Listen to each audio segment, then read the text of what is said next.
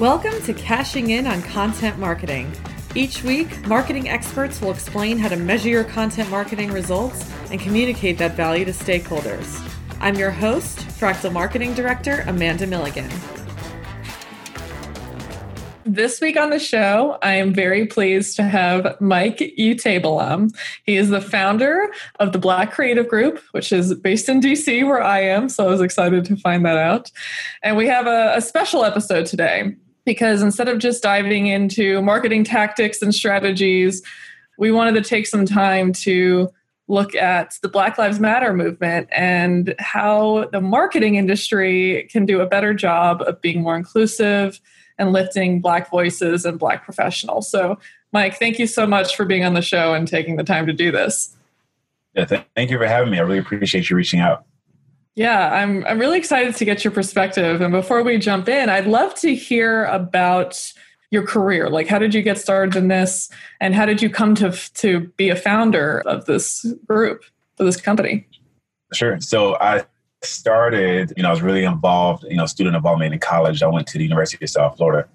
And what we ran into is, you know, we would have these great events, but we just wouldn't have any flyers. And so I said, you know what, I'll take the initiative so I taught myself how to use Paint, and I, that's, how I would make my first flyers through Paint and then Microsoft Word. And then eventually, someone told me about some weird program called Photoshop, and uh, you know I taught myself how to use that. And this, this is when Photoshop was like two thousand dollars for the software, and then, you know, and that became like you know a passion of mine. And so, you know, I had a portfolio in college, got my first job at a chamber nonprofit, and that's really what I got into the you know creative suite and really, at, you know, we work in nonprofits, you're kind of like a master of several different areas. So you're not just a graphic designer, you're also an event promoter. You also talk to sponsors. And so that's what really got me saying that, you know, I don't just have to be a designer. I could be, you know, digital. I could do several different things. And so every job that I've had since then has just been preparing me more and more to make the leap to have my own company. And so my last job, it was at the Executive Leadership Council, which is a nonprofit. And that's where my, my niche has been is in nonprofit work or chamber.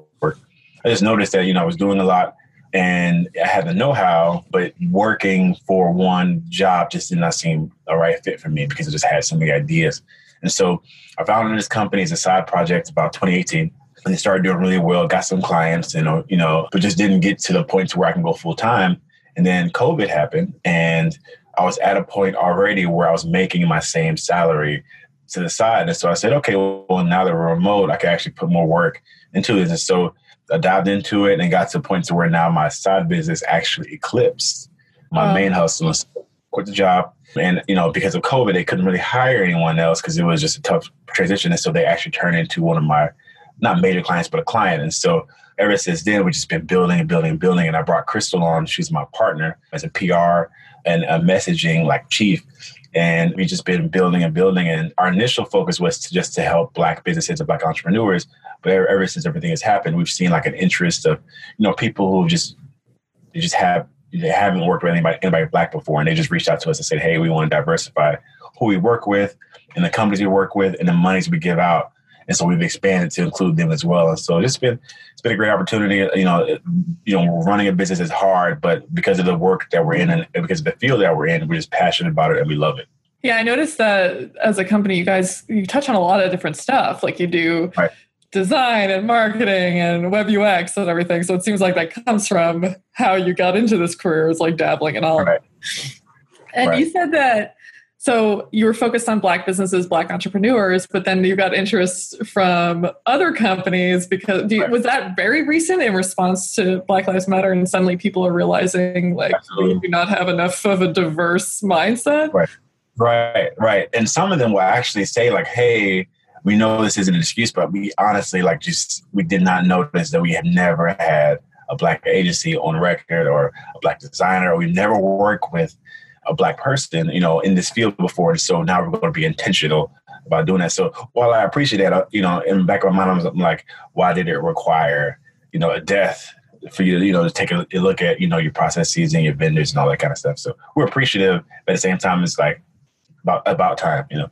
Mm-hmm. Yeah, I can totally understand that. I was I was going to ask what your impression was when that started happening. Uh, oh yeah, yeah. I mean, I think some of it is authentic. You know, it comes from a good place. I think you know from our experience with some companies, it's literally they just check it off a box. They say, "Hey, we worked with one black agency. We're good. We're covered." Mm. And some have literally just come to us just so they could say they tried to reach out to a black agency they weren't up to par. You know, because because you know, you know, prime example is we had a major company reach out to us. We went through this whole consultation phase, several calls, and we got a good feel.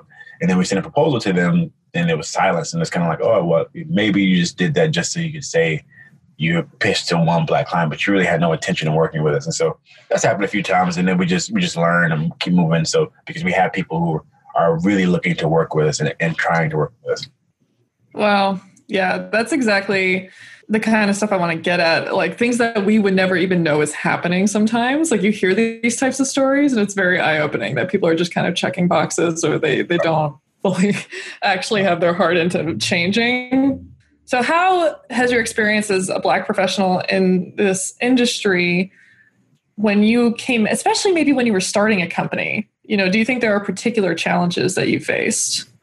Yeah, I think, you know, just, you know, being Black, there aren't really a lot of, of resources. You know, you know, you would think that, you know, the, you know, between the Minority Development Business Council and even like banks, it, it, it's hard, right? And and and because you don't know a lot of things, and there's not really someone you don't really have mentors. Like I'm, I'm just not getting a mentor. I'm learning a lot of things on my own, and you know I love doing that. But at the same time, it's kind of like, you know, I went to college. You know, I, I've, I've worked in nonprofit. I've, I've been a professional for 15 years, and so it's hard for me you know how, how is it for the you know the, the, professional that doesn't have a college experience or you know doesn't know these things and you know struggling to get funding has a great idea but can't get funding? So I always think about that in the back of my mind like while i'm struggling i have the experience to where i can speak to but you know what about the people that you know don't have the you know experience and looking to go out, go out on their own? It's, it's hard.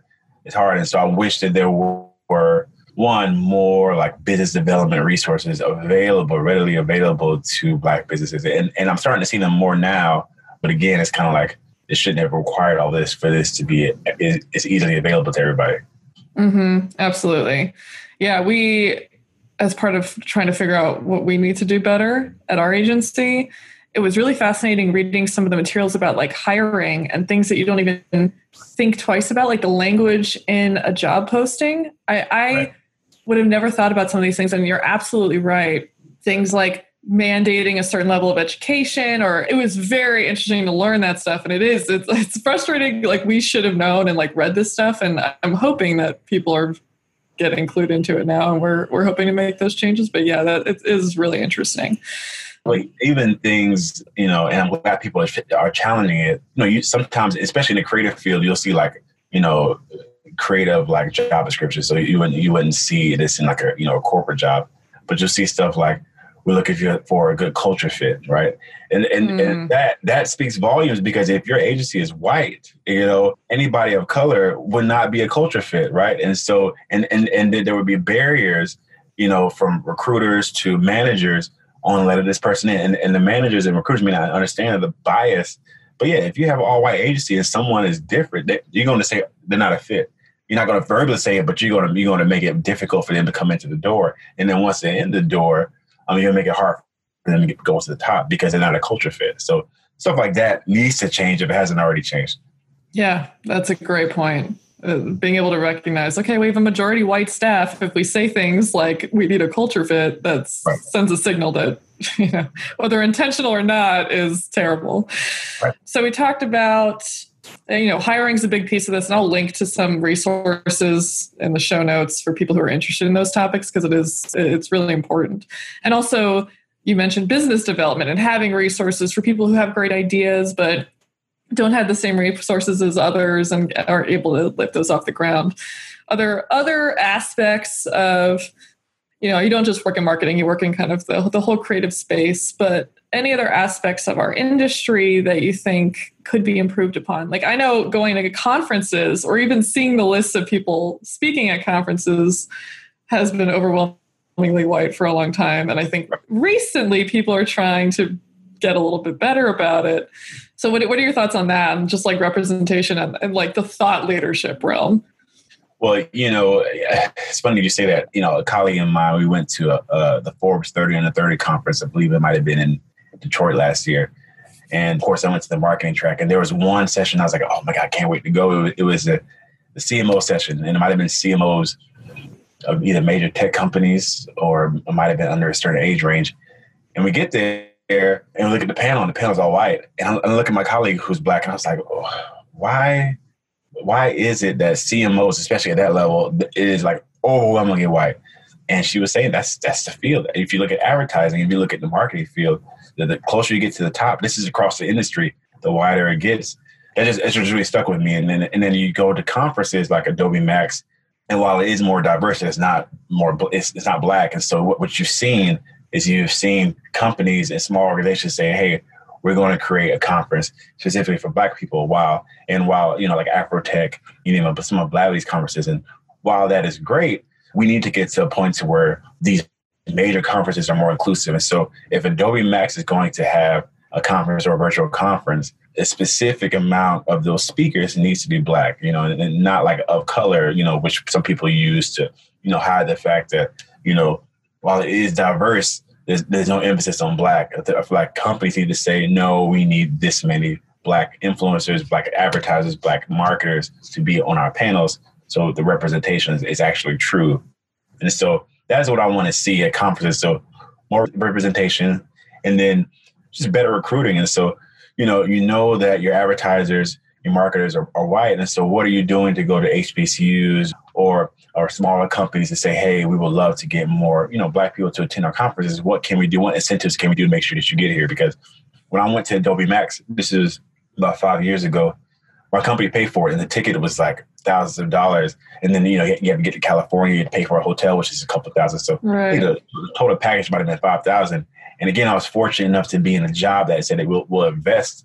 But thinking about everyone else, you know, that can't, you know, and, and they're missing out on experience and on skills and, and what they need to be successful, but they can't afford to go to Adobe Max. So I just like to see, you know, what programs they have, you know, so, so for black students, for black creatives. Yeah, it's it really is systemic and that it, comes up in all these little ways. That's the right. the really Right. so right. when somebody hears that and they know that it's involved in like the fabric of how things operate and they want to do something you know how can an individual or an agency or a company come to start making these changes again auditing their hiring and making sure that they're reaching out to these other sources for employment rather than just relying on the same things.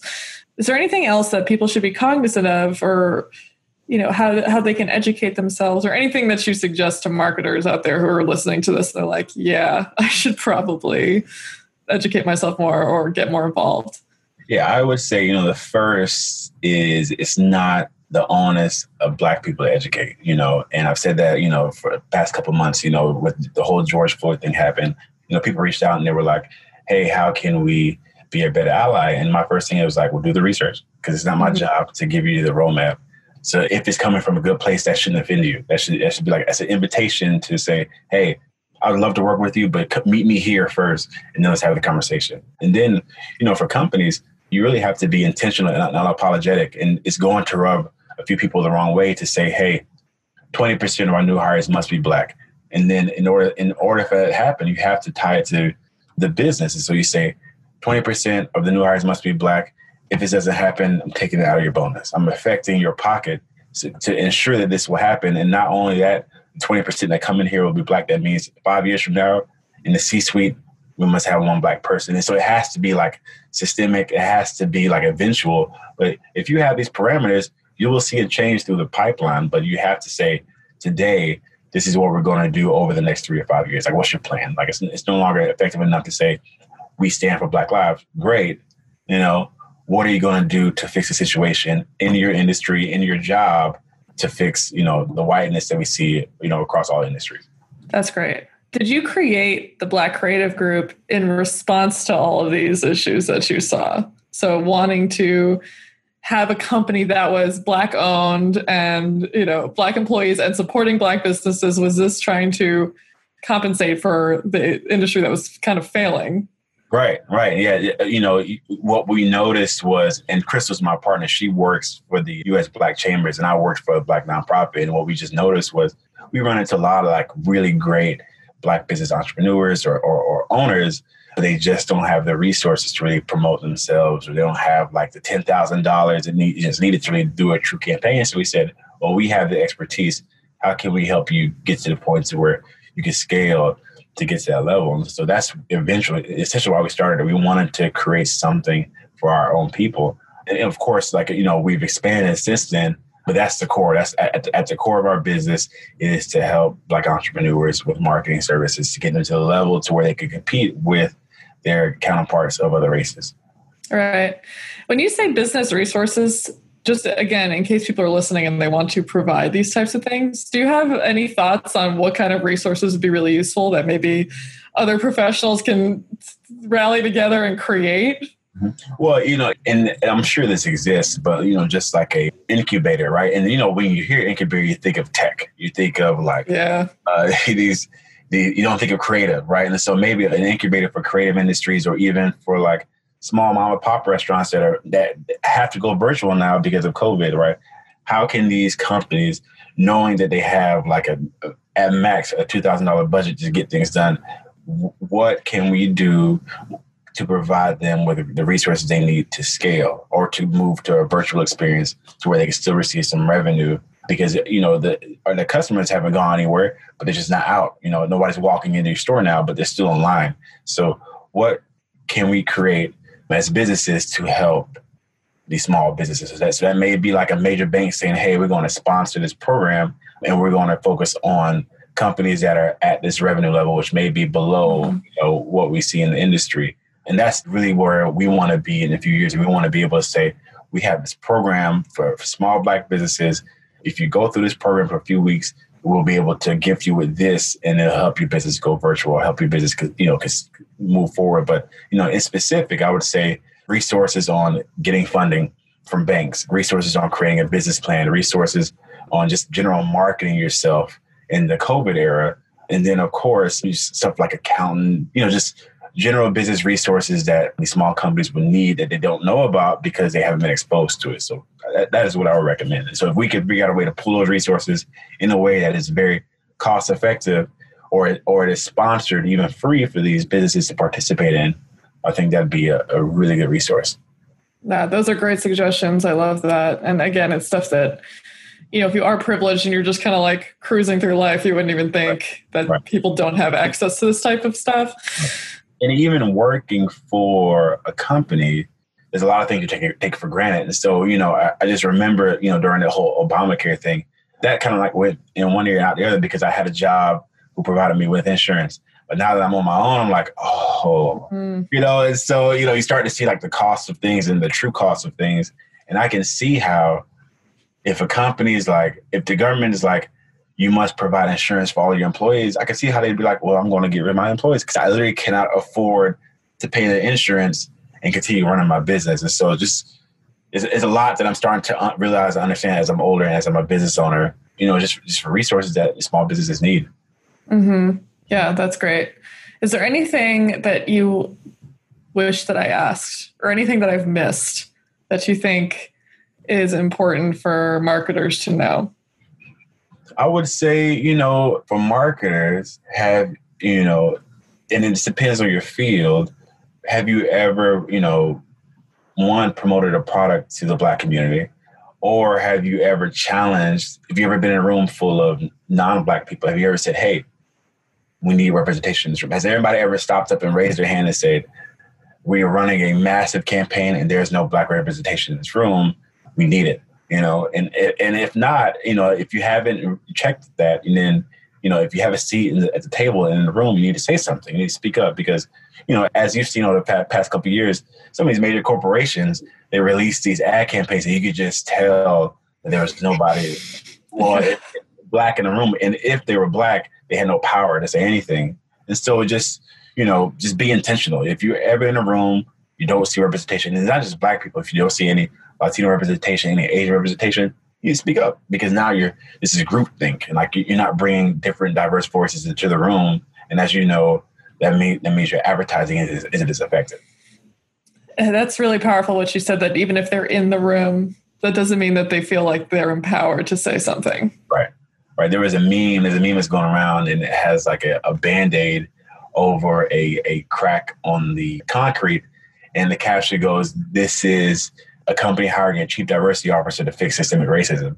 And it, it is it's true, right? So you know the, the chief diversity officers of these companies, even these agencies, are overwhelmingly black or of color, but it's a very powerless position, right? And so you're, you're leaving it, uh, you're essentially saying, this billion dollar company, I'm going to hire one person to fix the systemic issues in my company, but I'm not going to give them any power.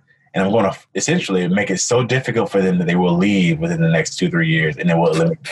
But at least we say, hey, we tried and it didn't work out, right? And so you just need to be more intentional. You must be intentional. Yeah, that's that really illustrates kind of like the overall problem like that example like in terms of the workforce like okay we're gonna like you said checkbox we tried it and that's it rather than because i think what a lot of people are afraid of and honestly what i've been afraid of in the past is making a mistake. So people just don't do anything or they just decide it's not their problem right. rather than okay we're going to tr- actually try to make these changes. It's probably going to be difficult like for some people and it's not going to be easy but it's the actual work that has to be done. Right right? I, th- I think that's you know the downside of cancel culture is you know people really aren't allowed to be wrong or make mistakes and without like getting blasted. And I get the frustration of like, hey, we've been saying this for like years. How how are you getting it wrong? But you, you, you have to put it out there, and, and people are going to bash you. You're going to have people that says, you know, why did it take you so long? And then you just keep pushing forward. You must keep pushing forward. You got to put yourself out there because we are we're expected to do that. We're expected to, you know, when it comes to companies, like we are expected to constantly put ourselves out there and work twice as hard. So why why can't other people do it as well? Right. when you when you're able to make that comparison, which people never do, like right. wow, how much have black people had to deal with in these situations, and we are like nervous just because one person says you're, you haven't done that, you should have known this before, and then we immediately freeze and stop. It's right. Right. yeah, it's, right. it's, definitely interesting and something that we need to get over. right.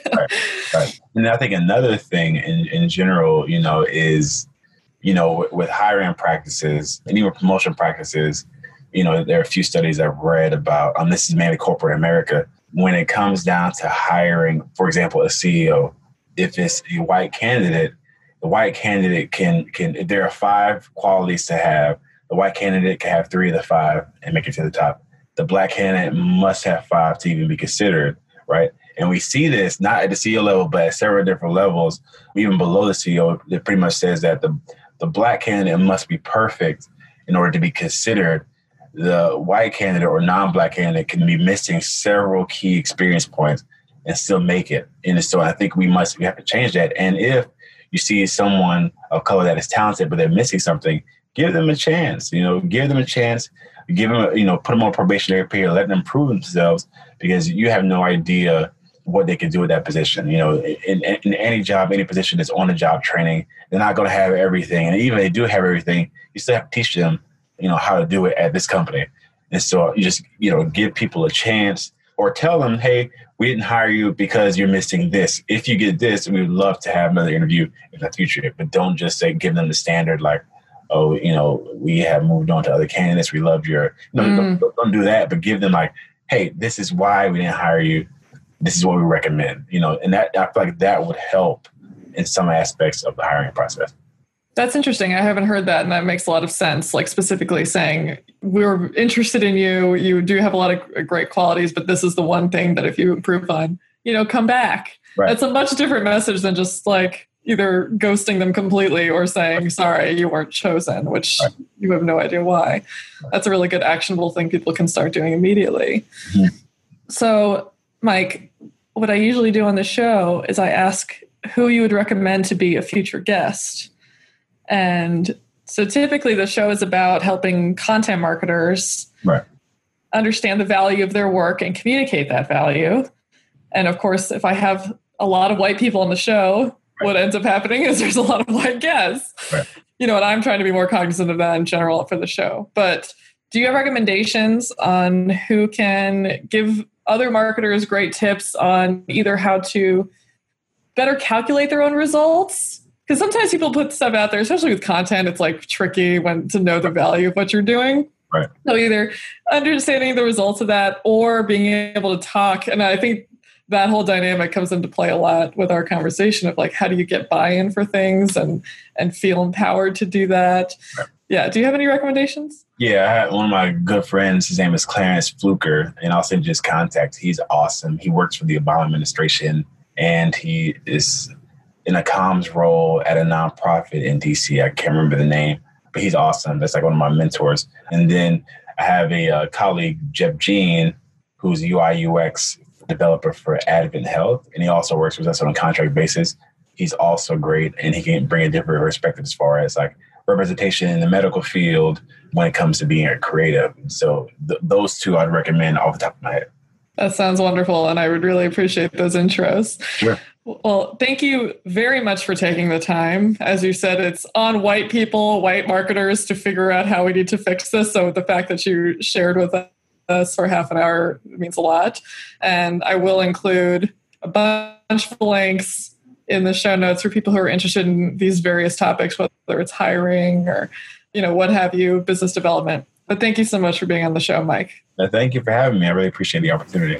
For more insights and exclusive resources on how to justify content marketing, join our email newsletter by going to frac.tl, clicking on our work, and then podcast. See you next week.